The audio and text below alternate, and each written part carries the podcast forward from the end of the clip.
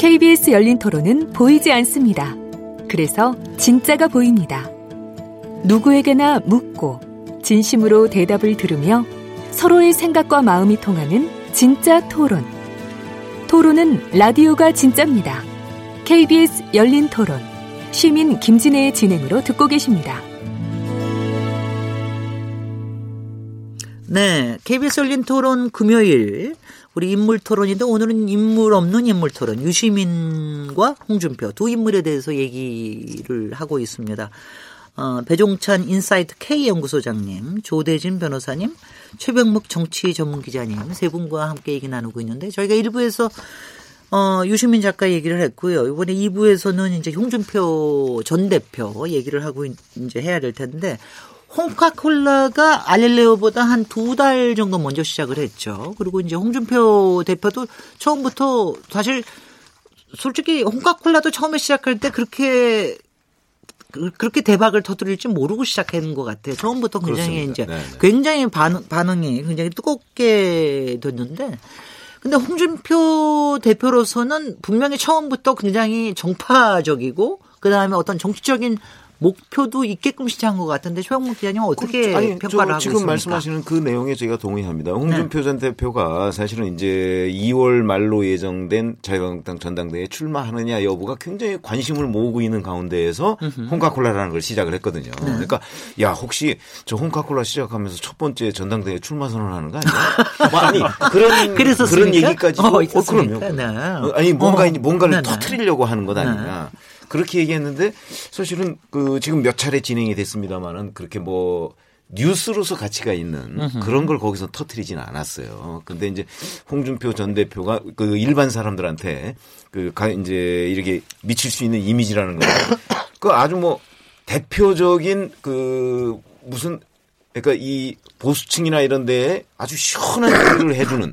그래서 일부층으로부터는 야, 자꾸 막말하는 거 아니야? 이런 비판을 받는 정치인이잖아요. 네. 그러니까 유시민 이사장뿐만 아니고 홍준표 전 대표도 사실은 이 호불호가 명확하게 갈리는 지지층을 갖고 있는 정치인이란 말이죠. 네, 네. 그런 점에서 작년 12월 중순에 이제 그 출발을 했는데, 그런 것 때문에 출발 전부터 사실은 기자들도 그렇고 뭐 여러 그 어떤 정치 여의도 정가에 있는 사람들로부터 굉장히 많은 관심을 불러일으켰죠. 네. 더군다나 그러다가 이제 유시민 이사장이 그 뒤늦게 여기에 뛰어드는 바람에 또 무슨 양강구도 비슷하게 이렇게 형성이 되는 네. 바람에 더 관심을 지금 가지고 있는 건데, 여튼 초반에 그 어떤 폭발적인 그 뭐 구독자 수 확장, 그거에 비해서는 요즘에는 약간 좀 주춤하는 것 같아요. 네.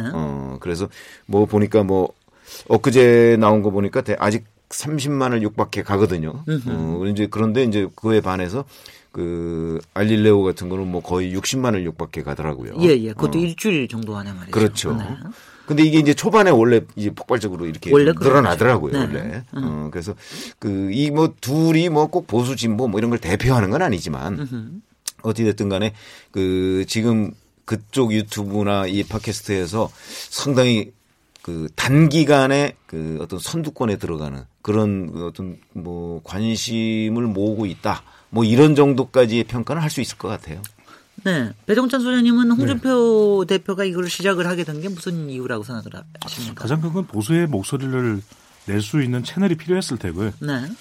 보수 정당의 정치인 분들이 이야기를 하고 있는 것이 뭐 채널이 충분하지 않다. 네. 채널이 오히려 진보 쪽 목소리를 더 대변한다. 그런 주장을 하고 있거든요. 네. 그렇다면 많은 사람들이 보게 되는 채널이 바로 또 유튜브입니다. 그러니까 이 한국언론진흥재단이 엠브레인에 의해서 지난해죠. 이제 8월에 실시했던 이 온라인 조사 결과를 보면, 심지어 간접적인 경로까지 하면은 뭐 10명 중 9명이 넘는 사람들이 유튜브 경험이 있거든요. 네. 그리고 매일매일 보는 분들이 10명 중 4명입니다. 네. 그러다 보니까 많은 사람들에게 본인의 생각을 이 강력하게 폭넓게 전파할 수 있는 채널이, 도구가 바로 유튜브다. 그렇게 생각했기 때문에 이 그만큼 또 화제성이 있는 인물이기도 하거든요.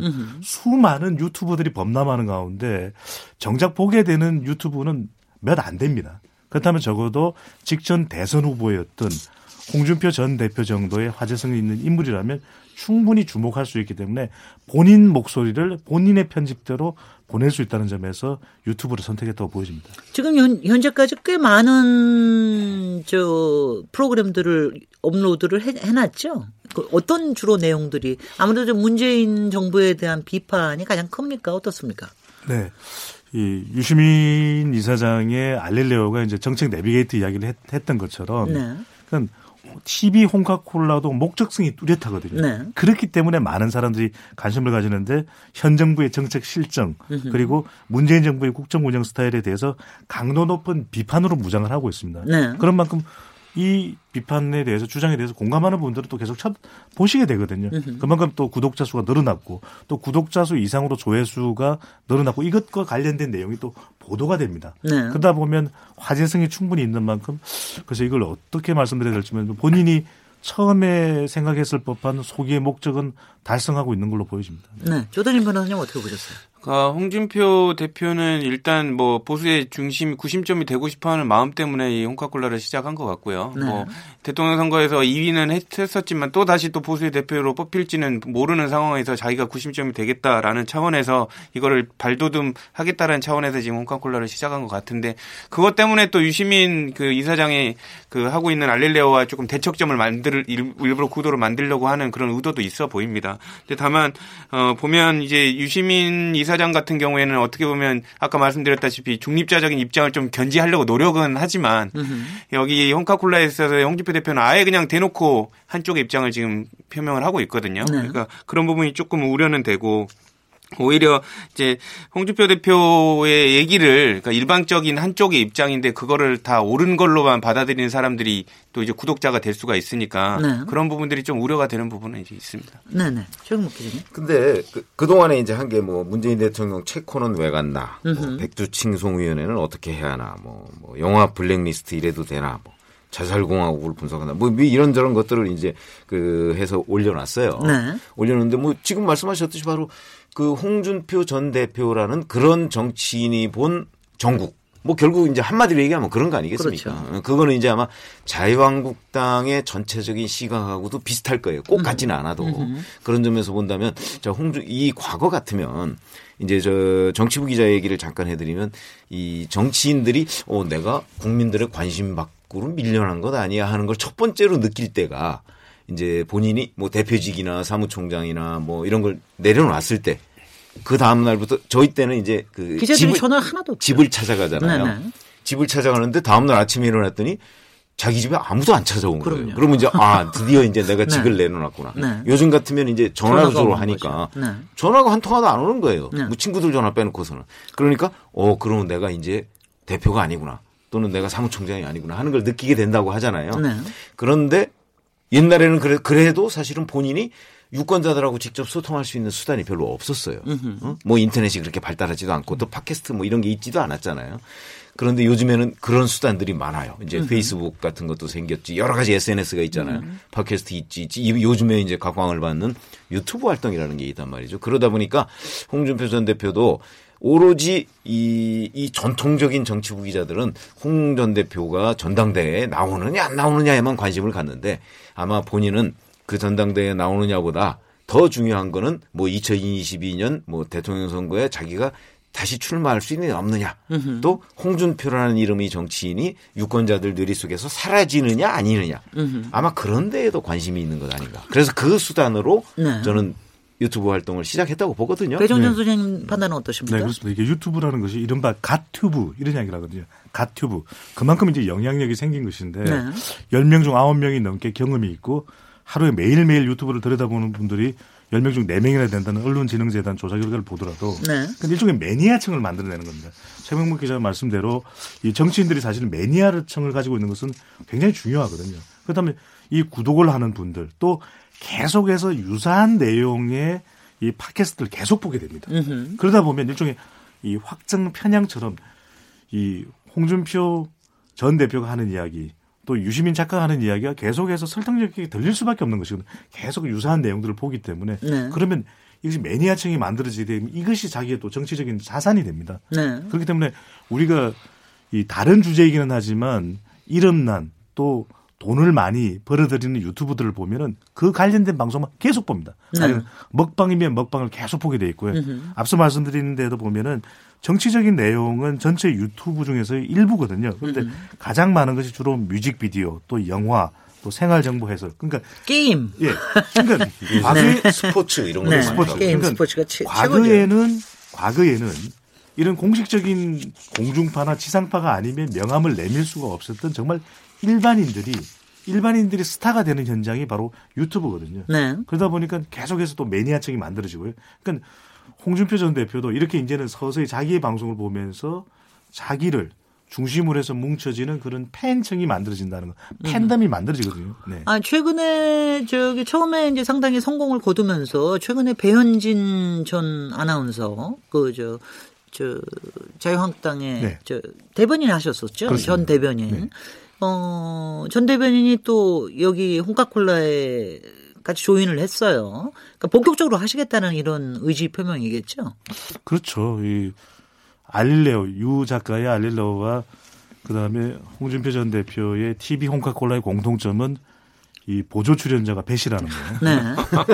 그러네 진짜. 그렇네요. 편집 당하게. 배대배. 네네. 배대배인데 결국 배 나온 저에게 대한 관심이 좀 더 많지 않았나. 아, 이건 뭐 개인 네. 주장이고요. 네. 그래서 결국에는 이제 소재가 중요한 것이거든요. 뭐 초대 손님이 누가 되느냐 또는 본인만의 이야기를 계속 반복하면 매니아층은 만들지만 외연이 확대가 안 됩니다. 그렇죠. 그러다 보니까 인지도가 있는 이 공중파의 유명 앵커 출신을 일종의 보조 진행자로 이렇게 했는데 네. 계속될 가능성이 있는 거죠. 네. 또 한편으로는 이것이 보조 출연자로서는 정치를 할 사람이기 때문에 했던 또 시도를 했던 사람으로 알고 있는데 그렇게 되면 이제는 많은 사람들이 볼 때 홍 전 원내대표와 아주 가까운 사이구나 또는 홍 전 원내대표와 정치적인 이 사고를 같이 하는 사람이구나 해서 좀 더 어떻게 보면 고정관념이 생길 수도 있는 편이기도 하고요. 또 네. 이것이 만약에 대박 터진다 그러면 또 상당히 지금 인기를 끌고 있기 때문에 본인을 또 보조 출연자 자신을 외부에 더 알릴 수 있는 기회가 되기도 하는 것이죠. 네. 조대진 변호사님 어떻게 보세요? 아까 말씀 주신 대로 그 뇌리에 잊혀지지 않기 위한 시도로 보인다는데 저도 이렇게 인식을 같이 하고요. 그리고 홍준표 대표도 아까 말씀드렸던 보도의 중심이 되고 싶어하는 그 생각은 있기 때문에 그 시민들이 본인을 잊어가는 거에 대한 되게 두려움이 있을 겁니다. 그러니까 그런 부분들 때문에 이제 홍카콜라를 좀 시작한 것 같고, 이제 보면 저도 이제 유튜브 방송을 하고 있지만 그 유튜브 방송이 지상파 방송보다 훨씬 더 많이 알아보더라고요. 그러니까 이런 부분을 봤을 때 또 어떻게 보면 그 인지도를 높이는 거, 인지도를 이렇게 확인하는 방법에 있어서는 아마 홍준표 대표가 방향을 잘 잡은 것 같다는 생각도 듭니다. 아니, 근데 이런 얘기가 또 있더라고요. 그러니까 솔직히 알릴레오는 시작한 지가 얼마 안 됐고, 홍준표 대표가 이렇게 처음에는 뭐 꽤 선전을 했지만은 한계도 좀 뚜렷하게 보인다. 어떤 점에서 이런 비판이 나오고, 또 제가 이럴 때 관심 있는 게요. 도대체 어디까지 하면은 뭐 처음에 50만, 100만, 200만 되는 거는 그건 대박인 것 같은데 유튜브에서 뭐까지 했으면 성공했다고 볼 수 있는 겁니까? 특히 정치권의 유튜브로서는. 정치권 유튜브의 성공 여부는 뭐 사실 제일 큰 게 조회수입니다. 조회수요? 그러니까 네. 구독자 수라는 것도 중요하죠. 네. 아까 제가 말씀드린 뭐 홍준표 전 대표는 30만을 육박하고 유시민 이사장은 60만을 육박해서 가고 있다. 이렇게 얘기한 거는 구독자 수고 네. 그게 아니고 조회수라는 것이 있거든요. 그러니까 똑같은 걸 올렸을 때 몇 명이 봤느냐. 네. 예를 들어서 구독자는 30만이라도 실제 본 거는 100만이 넘을 수도 있고요. 그거는 이제 아이템에 따라서 조금씩 다릅니다. 그래서 이제 배종찬 소장이 아까 말씀하셨듯이 바로 보조 출연자가 누구냐, 또 그 안에서 누가 무슨 얘기를 하느냐에 따라서, 그리고 이게 또 제목을 뭘 잡아서 이 시선을 끄느냐 이런 거에 따라서 굉장한 차이가 있더군요. 네. 그래서 그런 것들이 이제 중점적으로 앞으로 아마 그런 경쟁들이 될 거예요. 그래서 제가 보건대는 이 유튜브들도 어떤 경우는 뭐 조회수가 뭐 그냥 저조한 수준에 머물고 네. 어떤 경우는 훨씬 더 이제 늘어나겠는데 그런 것들은 올해 같은 경우는 뭐 이제 전국 선거가 없으니까 그런데 올 하반기쯤 가면은 이제 각 당에서 서서히 공천 같은 것이 이제 일어나죠. 시작을 할 거거든요. 네. 그렇게 되면, 그러니까 정치권이 핫해지면 핫해질수록 사실은 이런 정치권과 하는 관련 사이트들은 굉장히 그 더 뜨거운 관심을 불러 모으게 될 거거든요. 네. 그럼 그때 가서 또 누구의 유튜브가 폭발적으로 이제 조회수를 늘리느냐 뭐 이런 거에 따라서 하면 아마 뭐 승패라고 하기는 좀 그렇지만 하여튼 그 결론이 나지 않을까 이렇게 예상을 하고 있습니다. 아니 저는 이제 이런 게 궁금한 거예요. 그 한 이제 벌써 한 7, 8년 전인데 팟캐스트 처음에 시작했을 때 그걸 이제 그걸 개척을 한 게 나는 꼼수다라고 하는 이제 나꼼수가 이제 처음에 개척을 했을 때 그때 기록이 뭐가 웃겼냐면은 그 다운로드 수가 우리나라 1위가 아니라 세계적으로 1위였다고 그러더라고요. 그러니까 그 전에는 팟캐스트에 대한 관심이 별로 없을 때 우리나라에서 이렇게 폭발적인 팟캐스트 조회수가 나왔다고 그러는 건데 유튜브에서는 특히 정치권의 유튜브는 요새 아마 유튜브의 제일 강자는 무슨 게임이나 스포츠나 뭐 이런 거로 알고 있는데 아니면 뮤직이나 이런 거로 알고 있는데 도대체 어느 정도가 되면은 이게 조회수가 뭐 어떻게 뭐 몇 천만이 뭐 1억을 넘어가고 막 이래야 되는 건지 어느 정도 아니면 서로 그 안에서 상대적으로 네. 정치인들이 참여하는 거 중에서 상대적으로 1위 2위 이거 가지고 되는 건지 어떻게 봐야 됩니까? 네, 유튜브에 이제 대박을 터뜨린 사람들을 상대로 해서 간단한 조사를 실시한 적이 있었거든요. 네. 이제 일종의 뭐 통계를 내는 조사라기보다는 과연 어떤 식으로 이 사람들이 시도를 했고 또 운영을 했길래 이렇게 대박이 터질까. 네. 170만 구독자가 있는 이런 유튜브 우리가 뭐 인플루언서라는 이야기를 하기도 하고요. 네. 너무나 영향력이 크기 때문에 그 사람들을 물어보면 세 가지입니다. 일단은 정보가 있어야 됩니다. 정보. 그러니까 이 동영상을 봄으로써 내가 몰랐던 것을 알게 돼서 친구들 사이에 이야기를 해줄 수가 있어야 되거든요. 두 번째는 재미입니다. 재미.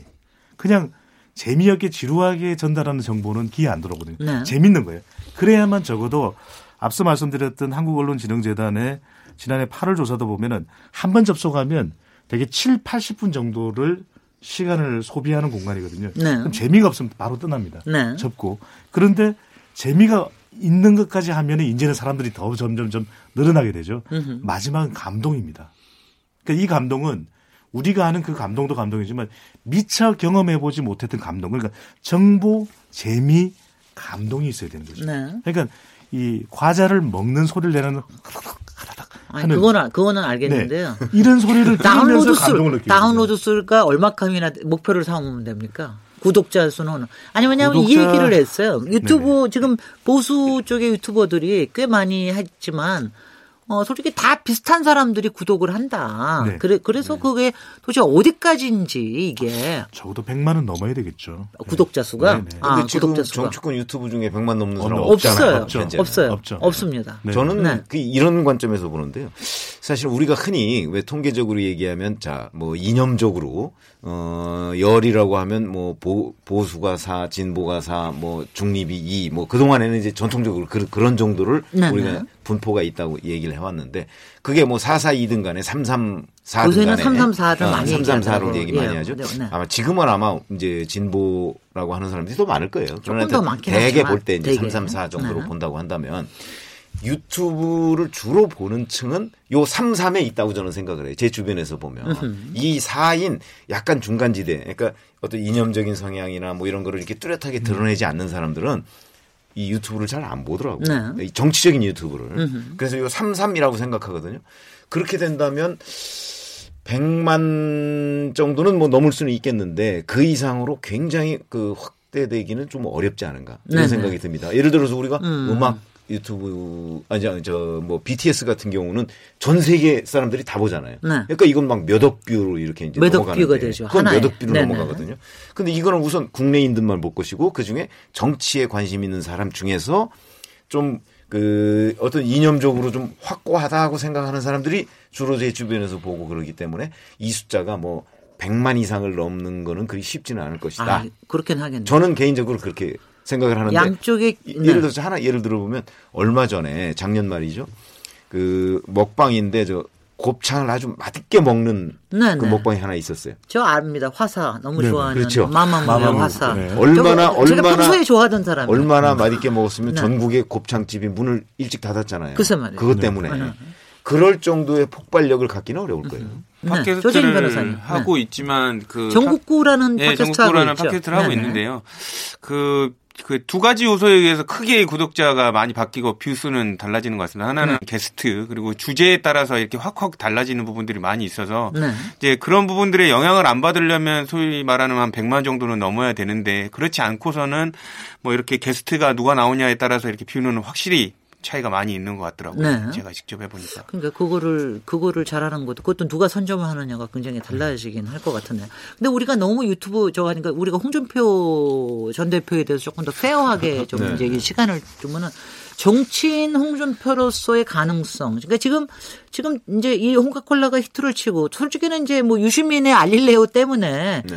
홍준표 홍카콜라도 더 같이 뜰 수 있는 기회가 됐다라는 가장 그렇죠. 이익을 많이 본 게 홍카콜라다 이런 얘기도 있더군요. 일종의 상승작용을 한다고 그렇잖아요. 하죠. 그렇잖아요. 시너지 효과가 생기는 거죠. 비슷하게 의도하지 않은 시너지 효과가 네. 지금 생기고 있는 건데 그러니까 이런 것들이 이제 근데 그동안에 이제 낙검수 과정을 보면 네. 낙검수가 이명박 정부 그 마지막 말년에 이제 나타났던 거 아니겠습니까? 네. 2011년이니까. 그래서 항상 그 제가 아까 왜 자꾸 약간은 이념적이나 뭐 이 정책적으로 좀 확고한 분들이 유튜브를 자꾸 많이 본다고 얘기하냐면 그때도 보면 결국은 이명박 정부에 대해서 굉장히 비판적인 사람들이 그걸 많이 보기 시작했단 말이에요. 네네. 그러면서 폭발력을 가졌어요. 근데 지금은 또 문재인 정부잖아요. 문재인 정부인데 이렇게 되면 이제 유시민 이사장이 하는 그 알릴레오와 알릴레오는 기본적으로 문재인 정부와 아무리 뭐 본인이 뭐라고 주장을 하든 간에 이렇게 상당히 딱 뭐 각을 세우기는 어려울 거예요. 네네. 그렇지 않습니까? 네. 그런데 반면에 이 TV 홍카콜라는 지금 현재도 그러고 있고 앞으로도 아마 그럴 여건은 계속해서 생기게 돼요. 네네.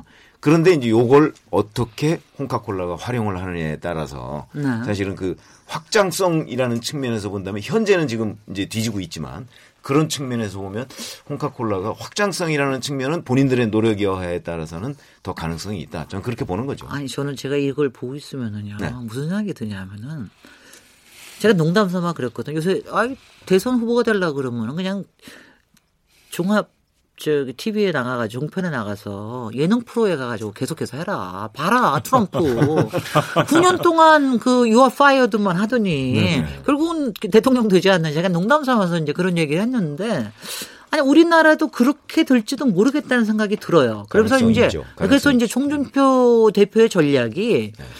사실은 지금 뭐 대표가 되는 것도 아니고. 그럼. 뭐 내년에 총선에 나오는 거 그러니까 여기에다 머리 굽히고 뭐 운운해서 이렇게 되는 게 아니라 차기 대선을 노리면서 이거를 쌓아가는 이런 과정으로 보십니까 그러면은 어떻게 보십니까? 아 저는 그러니까 당연히 그렇게 봅니다. 그거로 거기에 가장 큰 목표가 있죠. 우리가 그렇죠. 네. 이번 저 전당대회에 나오려고 하는 건 아니잖아요. 네. 지금 아마 이번 전당대회는 이미 뜻을 접은 것 같아요. 네네.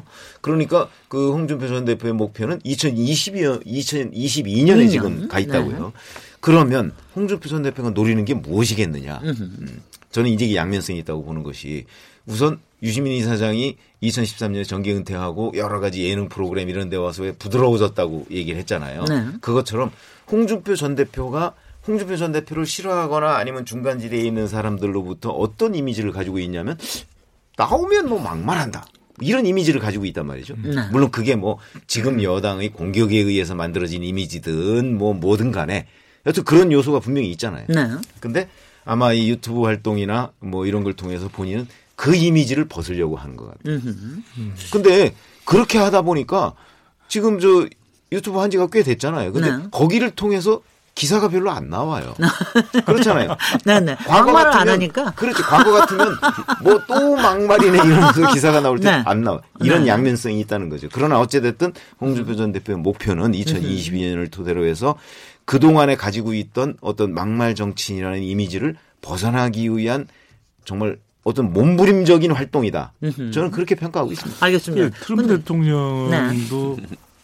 지난 2016년 대선에서 승리를 냈고 그러니까 상당히 또 예외적인 당선자였던 거죠. 물론이죠. 네, 유럽에는 또 우파 지도자들이 득세를 하고 그런 모습을 보면 혐오를 키우는 전략인데 그러니까 미국적 선거에서는 어느 정도 통한다고 보여지거든요. 네. 보이거든요. 그러니까 뭐 백인 남성들을 대변해서 이 힐러리 클린턴을 일종의 적으로 삼고 또 오바마 대통령을 적으로 삼고 이렇게 해서 미국 인구의 거의 70%에 달하는 백인, 또 그중에서도 남성들, 특히 중서부 지역. 그러니까 미국의 선거제도는 전체 득표는 힐러리가 많았어요. 그런데 네.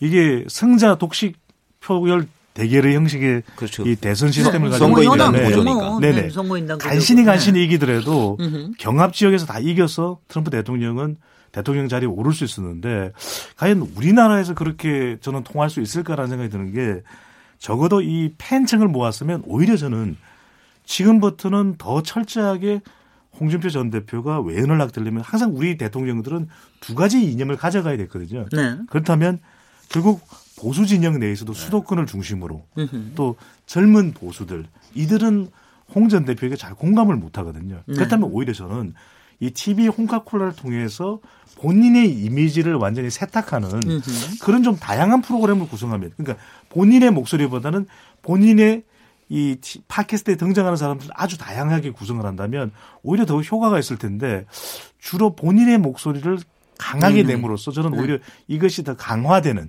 글쎄요. 더 강해지는 그런 현상도 있다고 보여지거든요. 그래서 아까도 최병묵 기자님도 얘기하셨지만은 이런 것 같아요. 저는 솔직히 네. 저는 뭐 직업 정신으로도 몇 개를 봤습니다. 근데 여전히 막말은 안 할지 모르지만 본인의 목소리를 더 강화하는 쪽으로 나오더라. 그러니까 이게 과연 효과가 있겠느냐. 그러니까 처음에 그 열정적인 지지자들을 끄는 데는 효과가 있겠으나 근데 이거를 변신하기가 쉽지가 않겠다 보니까. 근데 제가 좀 궁금한 조대진 변호사님은 어떻게 보실지 모르겠는데 그러니까 계산이요. 지금 솔직히 보수 쪽에서는 지금 이제 후보진들이 그렇게 뭐 탐탁치 않지 않습니까? 뭐 이렇게 그러니까 정말 이렇게 열심히 하면 정말 후보가 될 수 있는 가능성도 분명히 있는 거라고 보세요. 어떻게 보세요? 저는 충분히 가능성이 있다고 보여지고요. 또 왜요? 또 보수층에 관련된 그 지지자들이 또 유튜브를 또 많이 하시거든요. 카톡을 통해서 또 유튜브에 관련된 부분을 접속을 많이 하기도 하고. 그래서 제가 아까 보기에도 홍준표 대표가 지금 노리는 것은 외연 확장이 아니라 지금 자기 지지 기반들을 확실하게 팬덤 현상을 만들어 놓으려는 지금은 그런 것 같아요. 예, 예. 그런 식으로 보이고 만약 그렇게 공고해진다면 나중에 나타나는 어떤 뭐 흑기사가 같은 뭐 새로운 인물에도 충분히 지금 지지 기반으로 대항할 수 있다라는 생각을 가지고 2022년을 준비하는 과정 아닌가 그렇게 생각이 듭니다. 최병묵 지금 이 홍준표 전 대표한테 이 시기는요 네. 외연을 확장해야 될 시기가 아니에요. 전 그렇게 봅니다. 네. 왜냐하면 당내에서도 지금 포지셔닝이 명확하지 않은데 바깥에서 확실하게 잡아야 돼요. 이 시기는 그 본인한테 그동안에 더 씌워졌던 어떤 막말이라는 프레임이 있잖아요.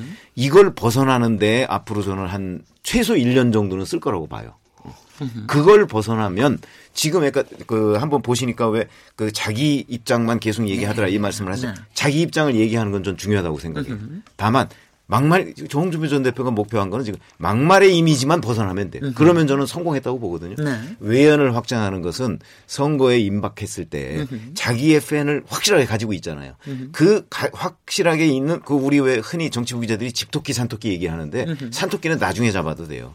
다만 집토끼를 상당한 정도로 확보를 하고 있는 것이 굉장히 중요하거든요. 정치에서는. 그러니까 지금은 그걸 확보하는 작업이에요. 근데 이 집토끼가 자꾸 집을 뛰쳐나가는 토끼여서는 곤란해요. 그게 이제 막말 이미지였거든. 막말 이미지. 그러니까 네. 지금 현재 홍준표 전 대표의 단계는 그 막말이라는 것에서 벗어나는 것이 굉장히 중요하고 저는 한 두어 달 됐지만 두어 달은 기사는 안 나오지만 적어도 그 이미지를 어느 정도 벗어나는 데는 그 소기의 성과를 거두지 않았나 이런 생각이 들어요. 네. 저는 상대적으로 이 시기가 너무 중요한 것이 일단은 잘 시작을 한 거잖아요. 네, 타이밍도 좋았습니다. 관심을 모았으니까. 네, 네. 그러니까 그런 가장 큰 이유는 뭐 홍 전 원내대표 자신이 워낙 화제성이 있는 인물이기 때문에 또 이렇게 눈길을 끄는 이유이기도 하고 또 하나는 목적성이 뚜렷하거든요. 현 정부의 문제에 대해서 정말 거침없이 지적하겠다.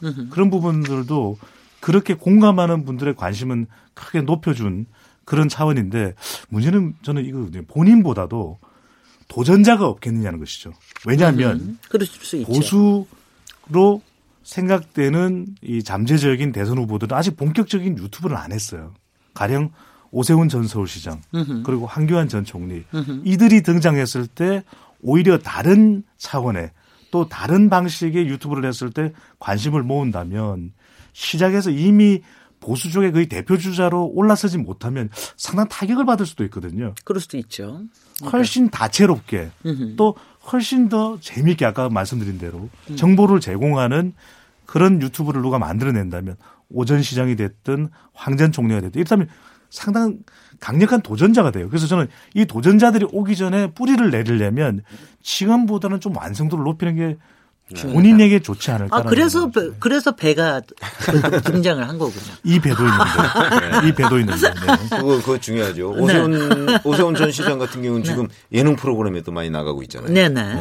그리고 원래 오세훈 전 시장이 처음 정치권에서 각광을 받기 시작한 게 사실은 순전히 있죠. 예능 프로그램. TV 프로그램 때문이었어요. 네네. 그러니까 그 부분에 관해서는 그리고 약간의 일단은 너무 저기 뭐야. 하여튼 외모가 출중하고. 그렇죠. 그러니까 그런 것들이 영향을 미쳤는데. 무슨 변대 무슨 변 오변대 무슨 그거였죠. 네네. 저는 지금 이 두 번째 세션도 좀 정리를 해야 되는데 이거 한 가지만은 제가 홍준표 대표한테 칭찬을 하고 싶어요. 저는 홍카콜라라는 말이 네. 너무 좀 즉흥적으로 느껴진다. 갈릴레오에서 나온 알릴레오가 좀 더 지적이다 뭐 이러는데 저는 홍카콜라라는 말이 네. 굉장히 잘 지은 것 같아요. 네. 일단은 홍카콜라, 그러니까 코카콜라의 이미지가 워낙 크거든요. 빨간 게 다 맞잖아요. 홍과 그다음에 네. 이 빨간 넥타이와 그 네. 코카콜라의 빨간 것과 또 저기 자유한국당이 가지고 있는 빨간 거에 네, 저기 그러니까 이거를 굉장히 그리고 사이다는 좀 솔직히 밍밍하지 않습니까? 더 시원하게.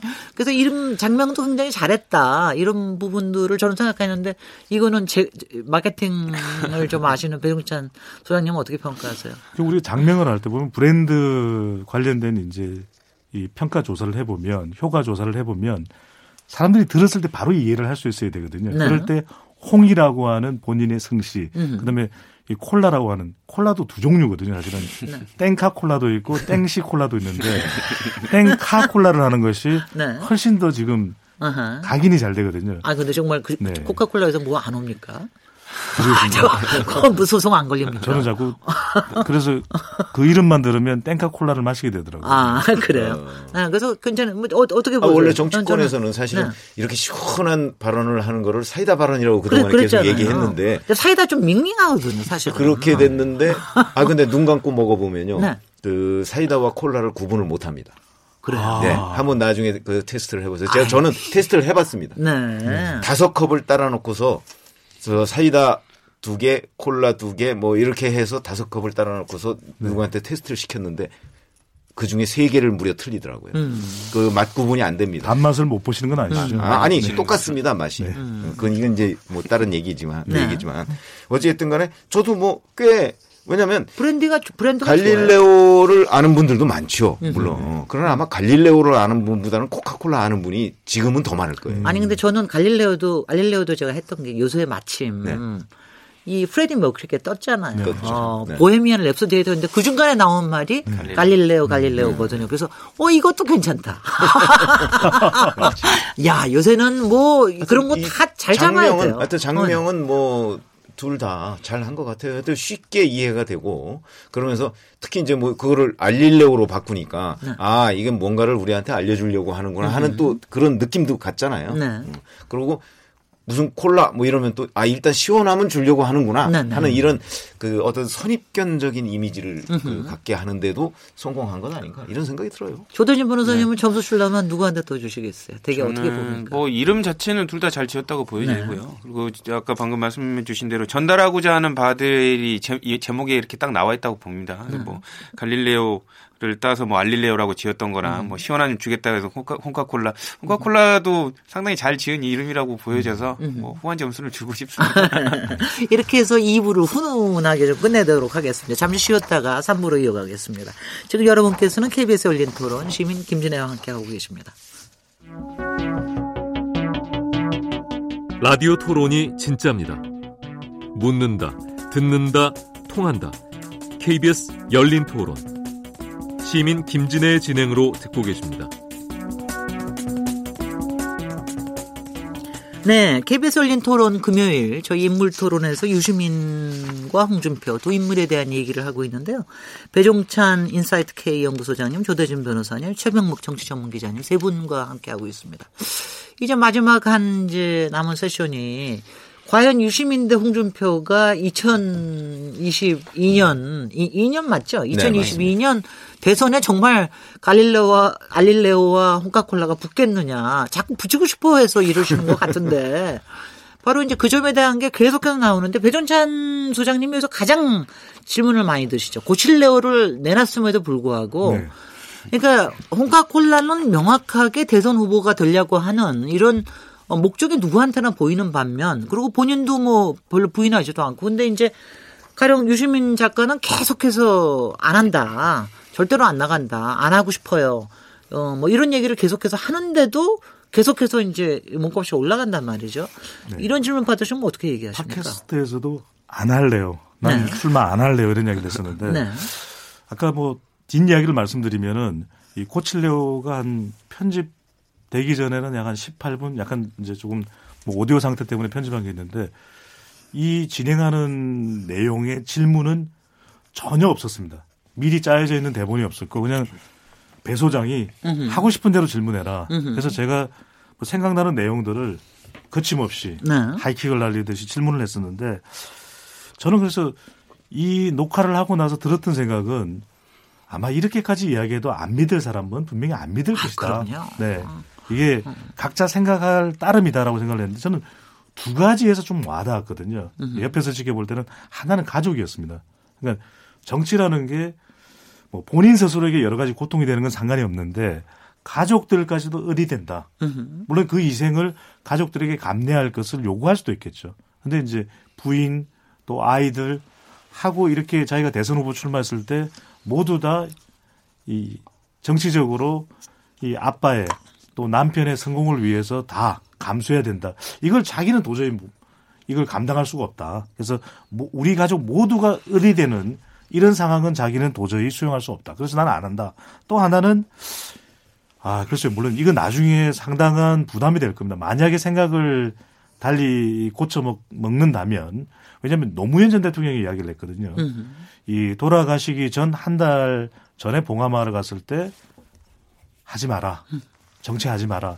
자기는 그 약속을 지켜야 되겠다라고 이야기를까지 했다면 적어도 이 진정성은 믿어줘야 되지 않겠느냐. 그래서 제가 그럼 2022년에 뭐 하실 거냐. 뭐 하고 있는 유시민 작가가 될 거냐 그랬더니 나는 그냥 작가다.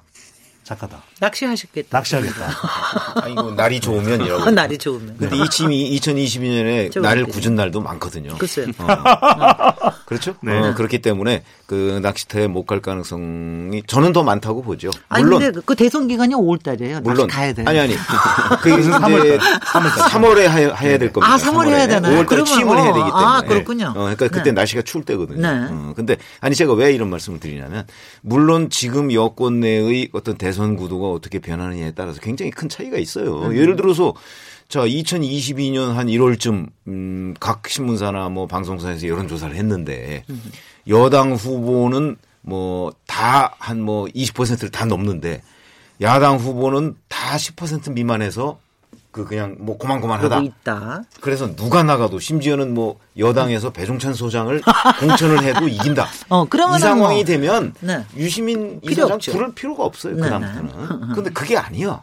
아닐 경우에는 유시민 이 사장에 대한 수요가 반드시 있을 것이고 그 경우에 유시민 이 사장이 그거를 거절할 수가 없을 것이다. 바로 문재인 대통령처럼. 왜냐하면 문재인 대통령도 2006년에 노무현 대통령이 정치하라고 얼마나 많이 권유했습니까? 그때 계속해서 버티고 안 나갔거든요. 히말라야 도망가고. 그때 안 나갔거든요. 네. 그렇게 그런데 결국은 지금 대통령을 하고 있잖아요. 네. 그것처럼 이 대통령 뭐 국회의원 자리 정도는 모르겠는데 대통령이라는 자리는 흔히 그래서 뭐 하늘이 낸다는 얘기를 하잖아요. 그것처럼 본인이 지금 현재 2019년 1월 달에 하고 싶으냐 하고 싶지 않다 뭐 이런 정도의 의사와는 거의 무관하게 2022년의 행동이 결정될 가능성이 있다. 전 그렇게 보는 거죠. 네. 어떻게 보세요? 저는 근데 그 노무현 대통령님과 약속을 아까 말씀해 주셨지 않았습니까? 배 소장님께서. 그 약속을 지금으로서는 지키고 싶어 하는 것 같습니다. 뭐 방송을 보더라도. 그리고 그 정계 은퇴라고 불리는 그 시점에서 그 유시민 이사장이 떠날 때 얘기했던 말이 내가 정치를 떠나는 이유가 나로 인해서 대한민국 정치가 바뀌지 않을 거라는 걸 알았기 때문에 내가 떠난다라고 얘기를 했는데 이제 와서 큰 무슨 변 변경의 계기가 없는데 본인이 유명한 대선 그 후보군이 됐다고 해서 돌아오지는 않을 것으로 보이고요. 다만 아까 말한 대로 상황이 변하지 않고 지금 여권을 도와주기 위한 중요한 순간에는 아마 도울 것이라고 보입니다. 근데 본인이 대통령 후보로 나서서 내가 유명한 대선 주자고 뭐 이렇게 행세하기 위해서 나오지는 않을 걸로 보입니다. 뭐 한 가지 참고로 얘기하면 그게 노무현 대통령과 약속이라고 말할 수는 없을 것 같아요. 맞아요. 그거는 노무현 대통령이 일종의 당부를 하신 거고 그렇죠. 본인도 회한에 차서 그렇게 권유를 하셨다는 거고 그 권유를 자기가 지키질 못하고 3년을 더 하셨거든요. 유시민 작가가 경기도지사 나가고 뭐 이러면서 그러니까 그거 했을 때 아 진작 들을 걸 뭐 이런 생각을 하셨다고 네. 그러는데 그래서 아마 그런 거라고 생각이 들고요. 그런데 이제 지금 얘기하신 대로 최병묵 기자님 얘기하신 대로 이런 거 아니에요. 그러니까 다 개인적인 유튜브 이런 걸 가지고 팬덤 현상을 각기 올리고 있다가 전체의 구도와 그다음에 후보군들이 영 뭐 이런 표현 쓰면 안 되고 좀 하여튼 좀 찌질하다. 지지부진. 이렇게 지지부진하다. 네, 지지부진. 이렇게 될 때 이렇게 바깥에서 있는 사람은 이렇게 데리고 들어올 가능성이 솔직히 더불어민주당이나 자유한국당이나 있다고 보십니까? 어떻게 보세요? 저는 두 가지인데요. 한 가지는 네, 그날 고칠레오는 제가 진행을 했으니까 이제 약속이라는 표현을 썼더니 약속이라는 표현을 쓰고 말고 할 것이 아니다. 내가 의지를 가지고 아니라고 하면 그것이 아닌 것이지. 네. 마치 약속하면 대권에 나가는 것이고 네. 약속하지 않으면 대권에 나가지 않는 것인가. 그게 첫 번째고 두 번째는 최병묵 기자께서 말씀하신 그 부분을 저도 질문을 했거든요. 왜냐하면 아니 정말 세상이 필요로 한다. 현 정부가 그냥 가정을 한 겁니다. 현 정부가 거의 지지율이 바닥을 치고 그러다 보니 어느 누가 유 작가를 제외하고는 어느 누가 나가더라도 대통령에 대한 당선 가능성은 없고 그러니까 이렇게 무책임하게 있느냐. 그러니까 당신이 나가서 책임 있게 적어도 이 현 정부를 계속 이어갈 수 있는 역할을 해줘야 되는 거 아니냐. 울고불고 난리를 친다면 이게 뭐 난리라는 표현은 그렇습니다만 한다면 어떻게 하겠느냐라고 했더니 그래도 나는 나가지 않을 것이다 라는 이야기를 하면서 내가 그때 할 수 있는 역할은 정말 힘든 사람이지만 그 사람이 될 수 있도록 내 모든 힘을 다 실어줄 것이다. 이런 이야기를 하더라고요. 네. 믿으셨어요? 조대진 변호사님? 저도 그럴 거라고 보여집니다. 네. 평소에 보이는 유시민 이사장의 그 스타일상 본인이 한번 안 한다고 하면 끝까지 뭐 상황이 변하더라도 쉽게 이게 수용하지는 않을 걸로 보이고 그게 뭐 지나친 이렇게 좋게 보는 건지는 모르겠지만 어쨌든 제 개인적인 생각으로는 쉽게 본인이 대선 지지율에 뭐 1위를 달리고 있다고 하더라도 그걸 접고 나올 가능성은 적지 않나 싶습니다. 문재인 대통령 만들었다는 양경철 전 비서관이요. 이 케이더라도 최근에 인터뷰하면서 조국 수석이나 유시민 이사장은 세상에 가만두지 않을 거다. 당연하죠. 그게 맞는 거죠. 아니 그게 그러니까 우리가 잘못된 거 아니죠. 그러니까 국민들이 자꾸 그러는 게 그러니까 당연히 가만두지 않는 게 맞는 거죠. 제가 그냥 가만히 앉아가지고 상상력만으로 얘기하는 게 아니고 네. 저희가 정치부 기자를 오래 해봤잖아요. 네. 해봤기 때문에 그 경험으로 미루어 볼 때. 유시민 이사장도 당의 요구, 이제 그거를 당에서는 국민의 요구라고 이제 그 포장을 하겠지만 그게 있을 때 그 거부할 수가 없습니다. 네. 뭐 내가 나는 항상 의리되는 정치인이 이제 더 이상 하기 싫다 그런 정도의 이 약한 마음 가지고 그거 거절할 수가 없습니다. 그러니까 예를 들어 전 예를 이거 하나 들을게요. 이번에 노무현 재단 이사장 하기 싫었다는 거 아니에요 본인이 네. 하기 싫었는데 이해찬 대표가 전화해서 하라고 그러니까 했잖아요. 네. 그렇죠? 네. 답이 전 충분히 됐을 거라고 생각합니다. 뭐 누가 또 전화를 걸어야 되겠네. 아니 또 이해찬 대표가 네. 2022년에 전화했을 때 네. 유시민 이사장이 과연 거절할 수가 있겠느냐 하는 거죠. 네. 이미 저 배종찬 소장이 그때는 여론조사도 여러 번 해놨을 거거든요. 네. 무슨 얘기입니까? 아니 근데 그 여론조사 네. 얘기하시니까 그렇게 유 작가가 유시민 이사장이 그렇게 노우 뭐 여러 가지 얘기를 들리면서 노우를 했음에도 불구하고. 여론조사에 집어넣지 말아달라 대선 후보군에 뭐 그건 아니더라도 굉장히 다른 종류의 여론조사들이 굉장히 많은 것 같아요. 특히 정계 복귀에 대한 수요가 굉장히 많은 것 같은데 최근에 여론조사가 어떻게 나옵니까? 네, 본인의 의지와는 상관없이 대중들의 관심은 뭐 계속 현재 진행 중이니까요. 그러니까 대체적으로 나오는 여론을 뭐 종합해 보면 이 팟캐스트 내용을 보고서 뭐 출마를 하지 않겠다라고 하는 그 의지 그 진정성은 지금 현재 이제 지지하는 층들 중심으로 또 뭐 지지하지 않더라도 관심이 있는 사람들 중심으로 그렇게 보는 것 같아요. 그런데 또 한편으로는 정계 복귀에 대한 희망은 또 많이 나타나거든요. 그러니까 이제 출마하지 않겠다는 거는 알겠는데 그것도 어느 정도까지는 믿어주겠는데 우리의 바람은 이제 좋게 보는 그런 국민들의 여론은 그래도 한번 정계 복귀해서 한번 해보라. 이런 희망이 여전히 남아 있는 걸로 나타나고 있거든요. 네, 네. 조대진 변호사님도 저기 뭐 하여튼 이런 여론 조사 보면은 저도 뭐 개인적으로 뭐 바라고는 있습니다. 바라고는 있는데. 아, 바라고 있으세요? 네, 예, 네. 왜 바라세요? 그러니까 도움이 될 거라고 생각이 되고요. 그리고 네. 또 유시민 이사장처럼 이제 문재인 대통령과 어떻게 보면 결을 같이 하는 정치인이 옆에서 도울 수 있다면 뭐 조금 더 도움이 될 거라고 생각을 하니까 네. 왔으면 좋겠다고 생각하는데 본인이 이렇게까지 노무현 대통령 뭐 님 얘기도 하면서 뜻이 없다고 얘기를 하는데 그거를 우리 국민들이 바란다고 해서 그걸 끌어들이는 게 옳은 일인가에 관련돼서는 조금 다시 생각해봐야 될 부분이라고 생각합니다. 저기 최병묵 기자님은 워낙 권력 의지가 강한 사람들을 워낙 많이 보셨을 테니까 많이 봤죠, 진짜. 굉장히 많이 보셨을 거예요. 근데 이렇게 그러니까 문재인 대통령 솔직히 문재인 대통령 보면은 처음에 나오셨을 때는 권력 의지가 없다는 게 제일 걱정이 돼 보였었어요. 근데 이제 5년 지나니까 그러니까 4년 지나니까 달라지셨더라고요. 네. 보니까 굉장히 근데 어떻게 보세요? 이런 권력 의지라고 하는 게 뭐 유시민 이사장 경우에는 있다고 안 보서 있다고 보시는지 그리고 이런 키워질 수도 있다고 보시는지.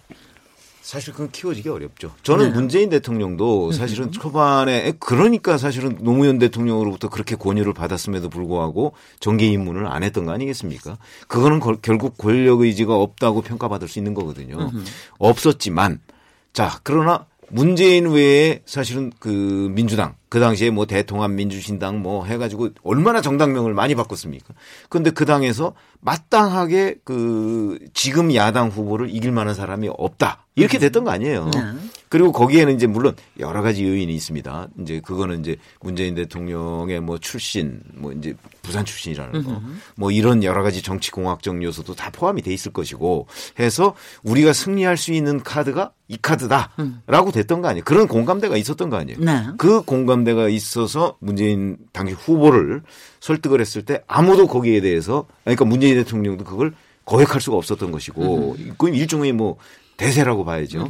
그러고 결국은 이제 나와서 뭐 이런저런 요인으로 해서 지금 대통령이 됐잖아요.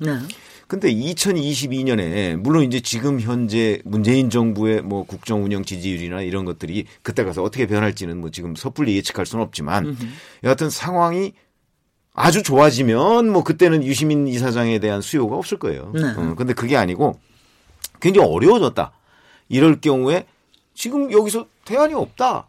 이 사람 넣어봐도 안 되고 저 사람 넣어봐도 안 된다. 아니 지금 얘기하시니까 바로 그 생각이 드는데 요새 이 얘기를 해요. 진짜 만약 유시민 이사장이 권력 의지가 있었다면 벌써 나오지 않았을 거다. 그러니까 그냥 있다가 한 1-2년쯤 있다가 나왔을 거다. 오히려 문재인 근데 지금 문재인 정부의 여러 가지를 수호하기 위해서 나온 걸 보면은 진짜 별로 저기 정권 복귀할 의사가 없구나 이런 얘기들도 하더라고요. 아니 그런데 그런 의사가 없으면 왜 문재인 정부를 수호하려고 하죠?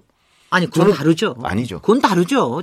그렇죠. 본인이 정치하려고 하는 건 아닙니다. 아니 그러니까 이제 저하고 같은 가치관을 가지고 있는 거로 그렇죠. 그 가치를 소화하기 위해서 하는 그런데 거죠. 그런데 이제 그게 저하고 좀 저 생각이 다른 거예요. 지금 진행자 지금 생각하시는 다릅니다. 거하고 그렇죠. 다른 거예요. 인간을 보는 게 다른 거죠. 그러니까 저는 이미 정치권에 들어와 있다고 보는 거죠. 그런 가치를 수호하려고 한다면 그래서 사실은 유시민 이사장의 경우에 권력 의지가 아주 없는 건 아니라고 보는 거예요. 그런데 만약 2022년에 유 이사장을 넣는데도 뭐 여권은 도저히 안 된다 그러면 또 수요가 없는 거지만 그게 아니고 다른 사람을 넣어도 그 야당 후보를 이길 수 없는데 다른 사람 누구도 근데 유 이사장은 넣었더니 이길 수 있더라라고 했을 경우에 유 이사장이 좀 그걸 거역할 수 없다고 보거든요.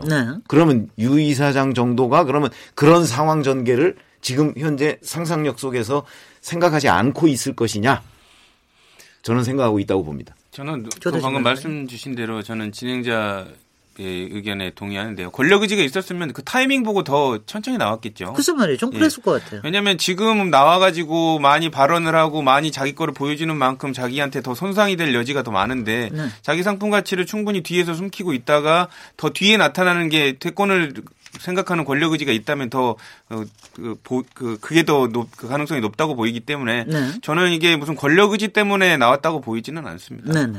저 어떻게 보세요? 뭐. 근데 변호사님 저기 소장님 그거는 조금 저 민감한 문제인 것 같으니까 이걸 질문으로 해서 좀 넘어가죠.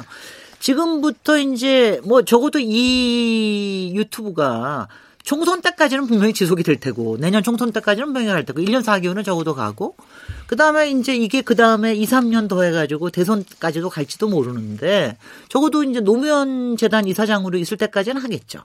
뭐 이렇게 앞으로 한 3년, 2년 반 정도는 하겠다는 건데 저는 보면은 아무래도 알릴레오는 정책 쪽으로 조금 더 기울여져 있는 것 같고요. 아무래도 이제 홍카콜라 같은 경우는 본인의 정치적인 입지에 좀 더 관련이 되어 있는 것 같은데 앞으로의 이 두 유튜브 내지는 팟캐스트의 이 행보가 어떻게 진행이 되는 걸 좋다고 생각을 하십니까? 저는 뭐 다른 팟캐스트도 참여를 해봤지만 팟캐스트의 가장 중요한 부분은 바로 얼마만큼 지속될 수 있느냐는 것이거든요. 글쎄요. 처음에는 반짝 인기를 얻습니다. 보통 구독자 수도 늘어나고요. 그렇습니다. 네. 이 폭발성이 있는데 그런 이후에 과연 그것을 유지할 수 있느냐 그것만으로는 부족한 것이거든요. 최병묵 기자께서 말씀하셨던 대로 유 작가가 노무현 재단 이사장을 맡고 있는 그 부분은 노무현 전 대통령에 대한 호감도가 높은 사람들의 시선을 잡아두는데 분명히 도움이 될 거예요. 그런데 그렇다면 오히려 이런 팟캐스트에 모험을 굳이 걸 이유가 있을까라는 생각이 들기도 하는데 모르겠습니다. 그건 뭐 알아서 판단을 할 부분인 것 같고요. 마찬가지로 저는 이 홍 전 대표의 TV 홍카콜라도 이 대통령 후보가 지금 뭐 국회의원에 나가겠다는 이유는 아니지 않겠습니까? 그렇다면 네. 대선 후보로 나간다는 것은 지난 2017년 대선 때도 마찬가지였지만 가장 중요한 것은 얼마만큼 후보로서 세 가지입니다. 여론, 데이터 전문가로서 분석을 할 때는 세대를 얼마만큼 넓히느냐, 또 이념을 얼마만큼 확장하느냐, 그리고 지역 기반을 얼마만큼 넓게 다질 수 있느냐인데 그렇다면 팟캐스트만으로는 안 되거든요. 그만큼 본인의 콘텐츠가 있어야 되고 또 주변을 둘러싼 사람들이 도와야 됩니다. 계속해서 지금 이 문재인 정부를 바라볼 때도 인사 문제가 계속해서 지속적인 논란이 되는 이유는 왜 좀 더 폭넓게 조직 그리고 인사를 갖추지 못했냐는 것이거든요. 유 이사장에게도 남는 건 얼마나 좋은 사람들이 주변에서 함께할 수 있느냐. 또 홍 전 대표도 TV 홍카콜라의 내용이 아니라 얼마나 정말 이제는 이 확장된 보수의 이 진용이 갖추어지냐 이게 중요하거든요. 그래서 저는 이 반짝 인기 또는 팟캐스트만 하는 것이 아니라 이 알릴레오도 또 TV 홍카콜라도 앞으로 어떤 소재를 갖추느냐가 더 중요하다고 보여집니다. 네, 우리 시간도 거의 다 돼서 이걸 마무리 발언으로 듣기로 하고요. 최병묵 기자님도 마무리 발언으로 길게 해주십시오. 이 두 유튜브의 전망. 섣불리 예상할 수는 없는데 정치는 이 혼자 하는 건 아니거든요. 세력이 있어야 됩니다. 그런데 유시민 이사장은 지금 가능성으로만 놓고 볼 때는 만약에 문재인 정부가 이제 후반부로 넘어가면 아마 친노 친문 세력들에서 별도로 그 무슨 다른 주자가 나서지 않는 한 유시민 이사장 쪽으로 그 팬들이 그대로 이렇게 이어받을 가능성이 있어요. 그렇겠죠. 그런 점에서는 이제 전망이 그렇게 나쁜 건 아니죠. 근데 홍준표 전 대표의 경우는 조금 달라요. 지금 사실 거기에 과거 친박 비박으로 갈라져 있어요. 근데 친박인 사람들은 홍준표 전 대표에 대해서 별로 호감도가 낮단 말이죠. 네. 이제 이른바 요즘에 뭐 태극기 얘기하는 그 사람들도 마찬가지고요. 그런데 그러면 비박이라고 했던 사람들, 구비박이라고 했던 사람들은 과연 홍준표 전 대표에 대해서 호감도가 있느냐? 이것도 별로 그렇지가 않아요. 네. 그럼 홍준표가 과거 우리가 전통적인 개념으로 보면 홍준표 계보라는 것이 과연 있느냐? 하면 그것도 없단 말이죠. 지금. 그래서 그러면 이제 유시민 이사장처럼 무슨 어떤 세력을 자기가 이렇게 떠안아야 되는데 그것도 현재로서는 마땅하지가 않아요. 그렇군요. 이거는 홍준표 전 대표의 어떤 개인 역량, 세력을 만드는 이런 개인 역량에 따라서 굉장히 좌우될 것 같기 때문에 유시민 이사장에 비해서는 홍준표 전 대표의 경우가 전망이 그다지 밝은 건 아니다. 네, 저는 그렇게 보고 있습니다. 예예. 조대진 변호사님 어떻게 전망 좀 덕담도 좀 해주세요. 네. 너무 앞에서 적당 안 해주시는 것 같아요. 뭐 그 두 분 다 야심차게 시작을 했으니까 둘 다 잘 되길 바라고요. 저도 이렇게 좀 관심 있게 보고 있는데 이제 소재와 방향성에 있어서 어느 국민 한쪽만 바라고 보고 하는 게 아니라 전체 국민을 바라보는 그 유튜브가 됐으면 좋겠다는 생각을 하고요. 이게 유튜브가 그 모든 국민들이 관심이 많지만 그렇다고 이게 그 또 국민의 대립 장이 돼서는 안 되거든요. 그러니까 이런 부분을 감안하시면서 정치적 주장이나 자기의 입장을 하더라도 이런 부분을 좀 감안하시면서 조금 유튜브 활동을 하시는 게 좋지 않을까 생각을 합니다. 예, 예. 아, 오늘 되게 흥미로웠습니다. KBS 열린토론 오늘 인물 없는 인물 토론, 유시민과 홍준표 이렇게 또 알릴레오와 홍카콜라 이렇게 해서 얘기를 해봤는데요. 본인들 의사하고는 전혀 관계없이 여기서 네. 얘기를 했는데 사실은 이거 자체가 즐거운 것 같습니다. 왜냐하면 네. 본인들 의사와 관계없이 이런 얘기거리를 이렇게 줄 수 있는 사람도 많지 않고 그리고 지금 이른바 웹의 세계 또 유튜브의 세계에서 이런 또 화제성을 던져줄 수 있는 유튜브를 만들어 주신 거에 대해서 저는 일단은 굉장히 감사드리고 싶고요. 이게 사실은 앞으로의 논쟁이나 앞으로의 또 정치의 발전이나 이런 거에 좀 플러스적인 요소가 분명히 될 것 같아요. 뭐 자칫했다가 선정성에 빠져들지 않았으면 좋겠다 하는 생각이 들고요. 그래서 두 유튜브 다 발전하시길 바라고 유시민 홍준표 각기 속에 무엇이 들어있으시던 간에 발전하시기 바랍니다. 오늘 토론에 참석해 주신 배종찬 인사이트K 연구소장님, 조대진 변호사님, 최병묵 정치전문기자님 감사드리고요. 저는 다음 주 월요일 7시 20분에 다시 찾아오도록 하겠습니다. 감사합니다. 네, 고맙습니다. 고맙습니다.